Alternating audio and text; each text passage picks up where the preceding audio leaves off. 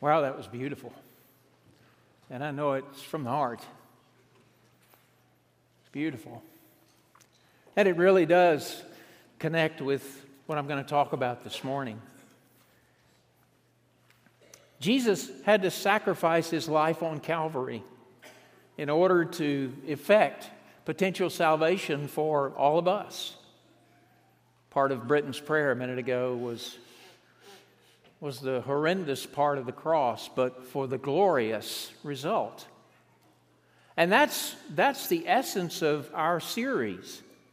Not only did Christ sacrifice something awful to bring about the joy of salvation, we too are called upon to sacrifice something that is undesirable to bring about the joy of the life of Christ. And that's really what it is.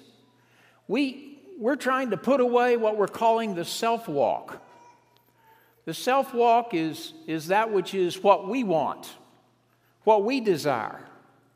But we want to come to the crosswalk kind of life.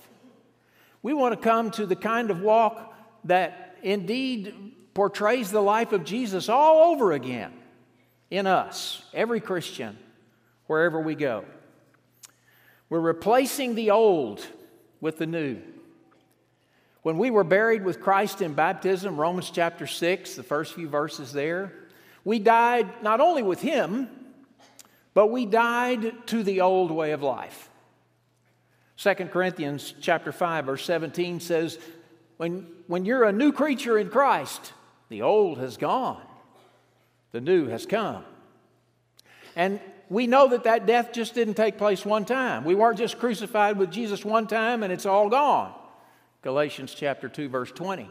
The life we live by faith in the Son of God continues to be a, a continuous putting away of the old, continuing to put to death that which is of the what we're calling the self walk, and to replace it again with the life of Jesus Himself. So, in this series, we've looked at a number of things. What will we be looking at this morning? Let's take our first cue from a Star Wars movie reference. We're not going to watch all the episodes here, I'm just going to recall something. Jabba the Hutt. You remember him? And, and he had power. And he had kind of a throne room. And those that he didn't like, or those with whom he disagreed, he had a trap door for them. And they fell into this dungeon where a monster was. Do you remember the name of the monster? Rancor. There he is. He looks like that on purpose because that's what Rancor is. He was about 16 feet tall. And of course, Luke Skywalker fell down there, and of course, Luke can't die. He's the hero. He's, he's going to he's gonna slay the monster, the monster Rancor. And you know, if rancor is in our lives, we're going to be called upon to slay that monster as well. Rancor may be, and you may not be as familiar with that word as some other words that we're going to look at in just a minute. But rancor is pretty common in our culture, pretty common in our modern day. We'll look at that in a few minutes. But it is never in a Christian's life. It may be out there, it may be in a lot of things that we read or see or experience, even out there. But among the body of Christ, which Sam talked about and prayed for, we're more about the joy of peace than the rancor that is in our world. But you know, a better cue than Star Wars movies is Scripture. Paul the Apostle, when he wrote letters to a number of different churches in Galatia and Ephesus and Colossae, that area of the world. And you could think that it, that it was pretty common to the rest of the Roman Empire. He wrote a number of different lists of things that we need to put away, put to death, things that we're talking about in this series. So I want to call your attention to a, a few parts of some of those lists. In Galatians chapter 5, and verse 19 through 21, Paul says, These are the works of the flesh. And here are some of them that he lists hatred, jealousy, fits of rage, selfish ambition, dissensions, factions, and envy. Why do you have to use so many words? When he wrote to the Ephesians in chapter 4 and verse 31, he continues to tell them some of the same thing. Get rid of. He says that because they need to get rid of. So maybe they're struggling with some of this as well. He says, Get rid of all bitterness, rage, and anger, brawling and slander, along with every form of malice. He continues in that book in chapter 5, verses 4 and 5. Nor should there be any obscenity, foolish talk, or coarse joking. A little bit different kind of conversation or language there. But he says these are out of place. We need to be people of thanksgiving. Now, I added this last part here because I want us to see the seriousness of what Paul is saying about this language, along with all the other sins that he mentions in these lists. He says, For of this you can be sure no immoral, impure, or greedy person, such as an idolater, has any inheritance in the kingdom of Christ and of God. So the word rancor, and he, he didn't use the word rancor, but rancor kind of incorporates all of these words that he is using, is that which can cost us our soul, along with the other things that he mentions. It is that serious then. Listen to Colossians chapter 3, parts of verses 5 and 8. Put to death, therefore, so they've got the same problem in Colossae that Ephesus may be struggling with. Put to death, therefore, whatever belongs to your earthly nature. Rid yourselves of all such things as these anger, malice, slander, and filthy language from your lips. Now, I, I don't know that I can parse out the, the actual connotation of each one of those words. I'm, I'm not even sure Paul intended that to say, well, now I'm talking about this with malice, and I'm talking about this with anger, and I'm talking about this with. I think maybe he put the multiplicity of words in there to make a, an effect.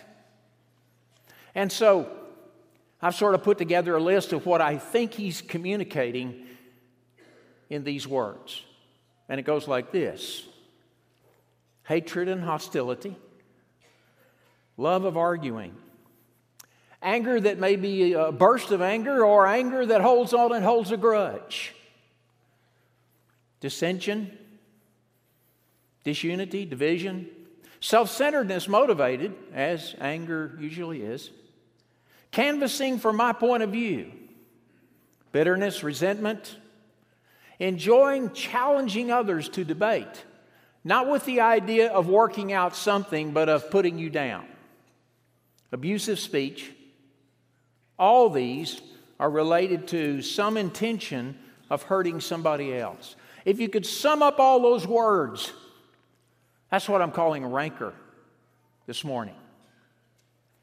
When we read passages like this, I'm talking about the full passages that we part of which we didn't include.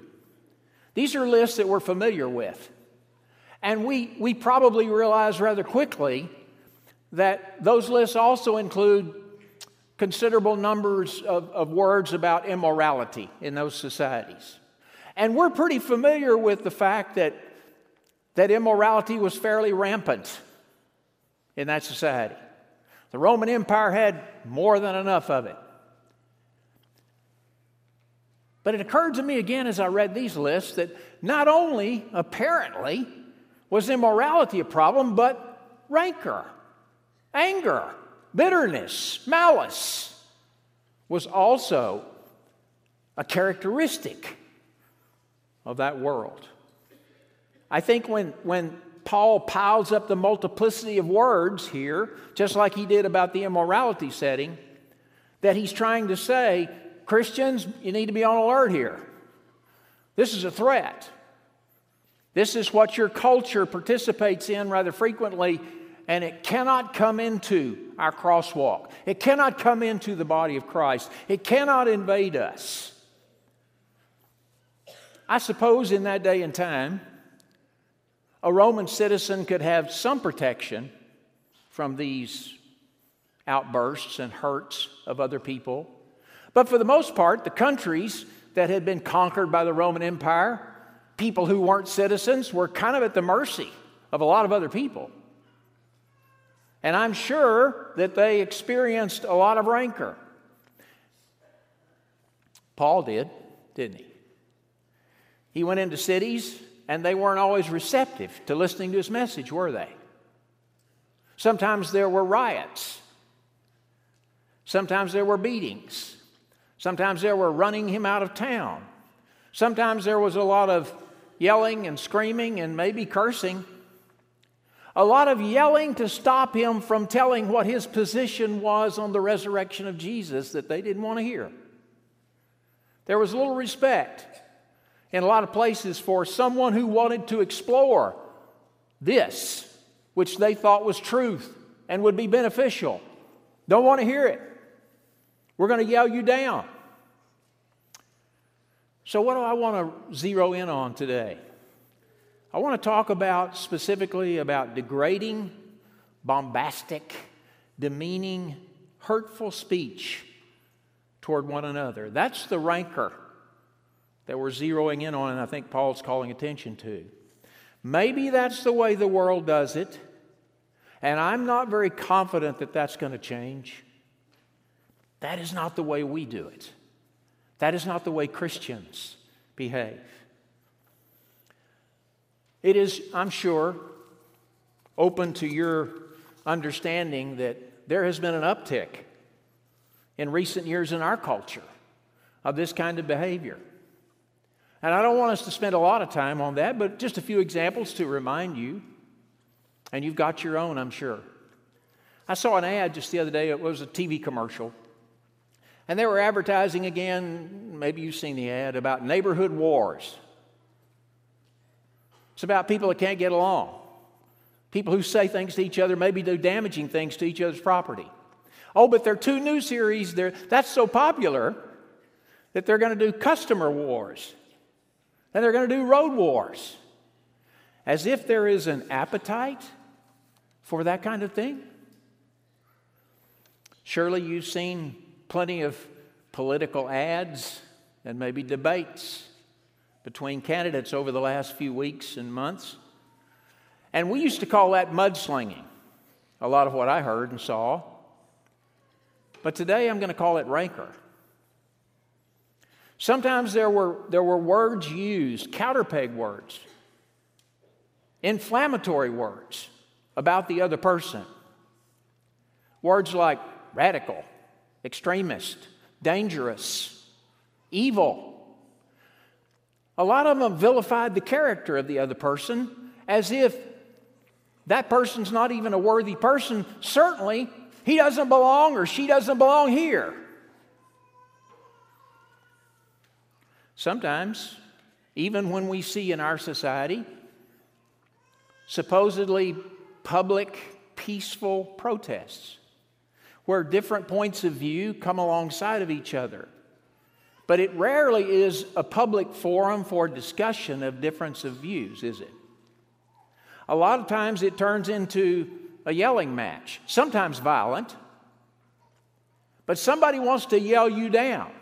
Someone, someone wants to yell loud enough, maybe pushing, shout, yelling, maybe even cursing, to make you shut up. So that my view, whether it's right or not, whether, it, whether it's, whether it's uh, acceptable or not, it prevails. That seems to be the bottom line. I don't have to tell you, because it's been reported many times, about what takes place on the internet from time to time, person to person. Some don't seem to care. That demeaning, hurtful, humiliating, bullying words have even led to deaths. I, I don't know about you. That makes me sick. I borrowed this slide from Monty's sermon a couple of weeks ago. We don't want to look at it very long, do we? That's not very appetizing. And I don't want us to simply, I have not called us together to wallow in the pit of rancor in our society. I think we know that. And we've thought enough about that. We just know that there has to be a contrast. We just know that we Christians have to communicate differently with each other, of course, and with anybody else in our culture, regardless of how they communicate with us. So, enough of the self walk. Let's talk about the crosswalk. Let's talk about the crosswalk, about the joy of the peace from the rage or rancor of our society. Scripture will tell us how we are to behave. Scripture will tell us some of the ones that we've looked at already, but in those contexts, but maybe some other texts will tell us exactly, well, what is the antidote? What are the principles of the kind of language that we should use with one another that brings about peace? And before I give you five specifics, I want to start with Romans chapter 12, verse 18, which Paul says, if it's possible, as far as it depends on you, live at peace with everyone. So the initiative is ours. We're not looking for somebody else to start the initiative. Well, I'll be peaceful, I'll be, I'll be civil if, if they are. That might not happen. So, what am I going to do? What is the kind of language that I will choose to build strong relationships, which are so precious? The first comes from a familiar passage in the Old Testament, and it has to do with soft language. A soft answer, a gentle answer, a sweet answer turns away wrath, but grievous words stir up anger. I think we know that when people get together and they're differing with opinions, sometimes the volume is ratcheted up on both sides until it reaches a pitch that, of course, neither can be heard and all objectivity has flown out the window. That's not what we want. We're not trying to stop the difference being stated. Maybe there's something there that we need to consider. I think we know for the most part, not always, if it's possible, as far as it depends on you, let soft language try to tone down the ire of the other person. That's the way things keep from falling out, from flaming out of control, and damage done that is hard to repair. So, of course, before I speak, surely I need to listen well. Surely I need to pray. Even when I'm caught off guard, and oftentimes that's the case. I still need to have this as my default setting to speak to others. Jesus said we need to be peacemakers, not flamethrowers. We're not to throw gasoline on a fire, we are to be peacemakers. And, and there are a couple of reasons why that's so precious in all of these, these things I'm going to share with you. It is that our relationships are precious. Christian relationships are precious. Relationships of all kinds of, but especially the body of Christ. We're going to spend eternity together. And secondly, we're on a mission together. We have a reason to exist, to glorify our Father in heaven and to be partners with Him in letting the world know about a, a message that can save, a message that can change us into the likeness of Jesus. So if we're bickering with one another, that becomes impossible. And of course, the world sees that and says, no thanks. Division shuts all of that good stuff down, doesn't it? So, first, self control, to be a peacemaker with soft, quiet language. You know, we might tend to trivialize our language. We might tend to trivialize it by saying, well, you know, Nothing wrong with a burst of anger every now and then. Is that so bad? Or that's just the way we, my spouse and I, talk to each other. Well, I, I did have to put that employee at work in his place, but hey, no big deal. Did no harm done. Yes, harm done. So soft language. But secondly, what I'm calling extra mile language. Listen to the text from Colossians. Therefore, as God's chosen people, holy and dearly loved, clothe yourselves with compassion, kindness, humility, gentleness, and patience. There's the heart. Now, this is the act that comes out of that. Bear with one another and forgive one another. There are two things I want to zero in on this point. First of all, I want to think about myself. Do I know myself well enough to know what triggers the passion, the anger, the ire in me personally? What things set me off? What things are the buttons that somebody can push and I might go ballistic? So I have to be I have to be careful about that and I have to know that when I'm talking to somebody else. Especially somebody that maybe I've had a little difficulty getting along with. But but there's another thing. And, and this is what the bear one another is really about, I think. Where is this person coming from when they're saying these things? If I'm just becoming defensive, I'm not thinking about what's going on inside of them. Is there, is there something deep down that's hurting them so much that they would take it out on me? Maybe because I caused it, maybe not. Doesn't really matter. But is there some hurt going on there? Is there something that I need to help them with? Even if it's against me, can I help them with that? That's the idea of bearing with them. Self walk says, go ahead and give it back to them.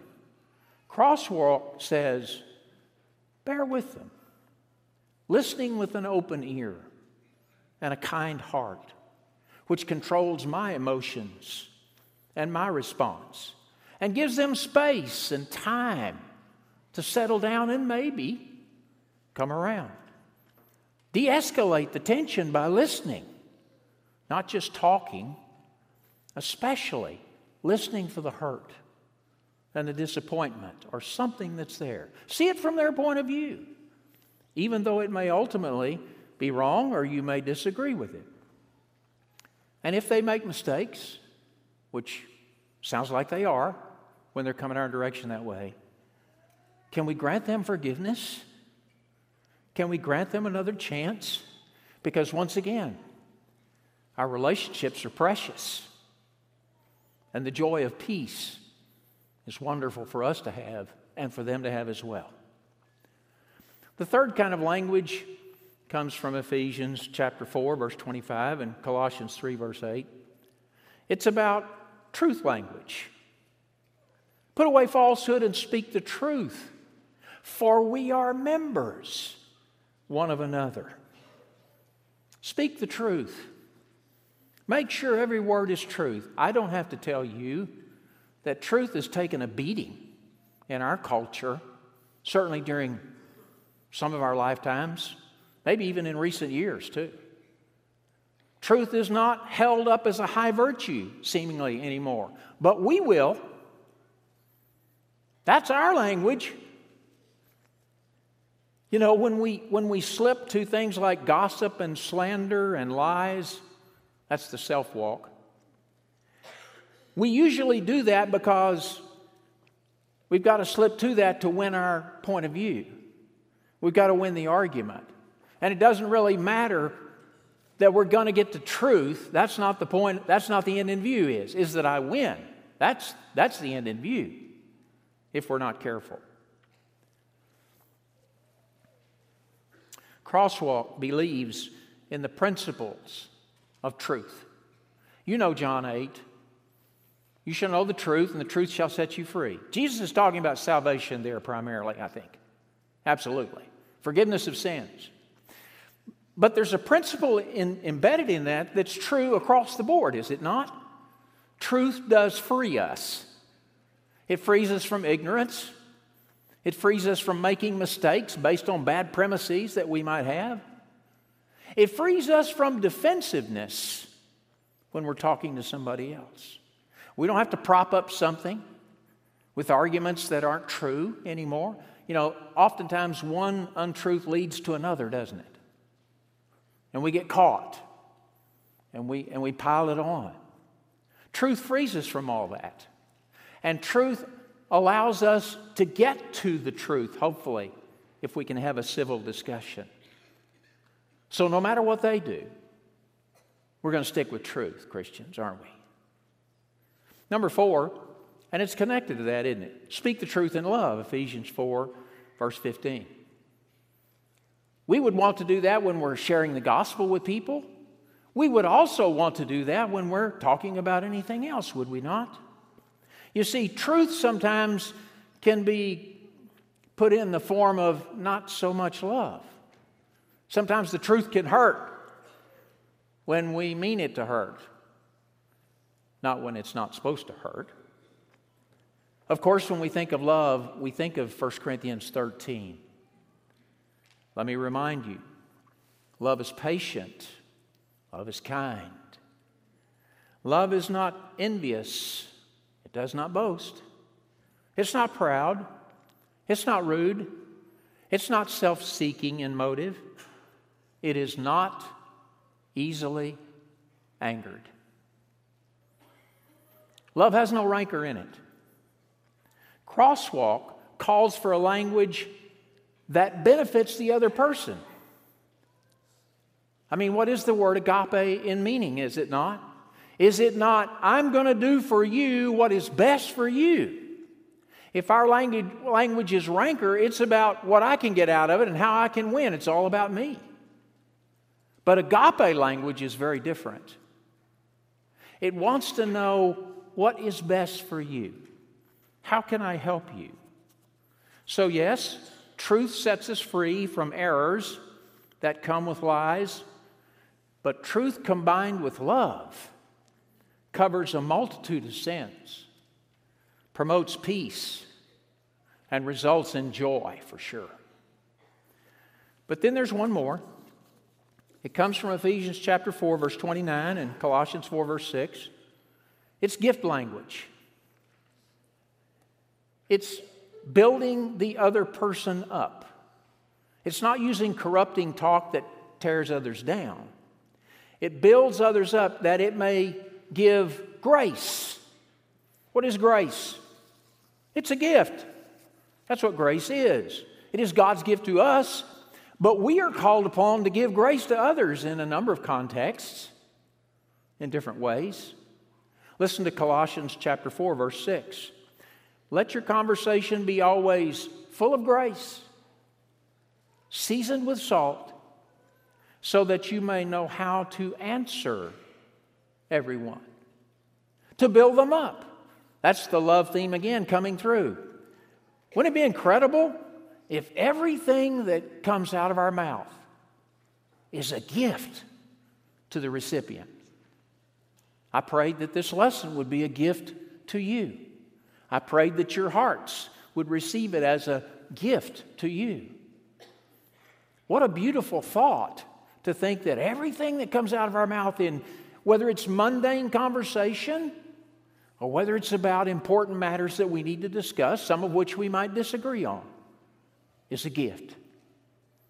It's not intended to hurt, it won't hurt in the long run. It tastes good to them. Every word wisely chosen is a sweet, sweet present. Listen to Proverbs 12, verse 18. There is one who speaks rashly, like the thrusts of a sword, but the tongue of the wise brings healing. That's a gift healing. Let's make every word that comes out of our mouth a gift, a grace, a blessing to others. Rebecca's doing our signing over here, and this is, this is the way you'd spell be kind with just the letters, but there's a sign for be kind, isn't there, Rebecca? Can you show us? Can you turn toward me and show me that? So, can we do that? Can you do that? More so in life than just thank you. The self walk monster of rancor brings nothing but hard feelings, broken lives, and destroyed relationships. But the sweet language of crosswalk brings the joy of peace to me Because I won't live with all those bad things that come out of that myself. And certainly brings joy to other people in my relationship. It honors, it builds up those relationships. So the invitation today is for us Christians. Have we allowed, you have to ask yourself, have we allowed the rancor of our culture to become a part of our Christian life? Has it destroyed relationships? Has it dampened spirits? Has it pushed people away or does it draw them in? The kind of language we use. Has it darkened your soul with such bad feelings toward others? Is it not time this morning to sacrifice the monster of rancor for the joy of peace? If we can help you with that, please come while we stand and sing.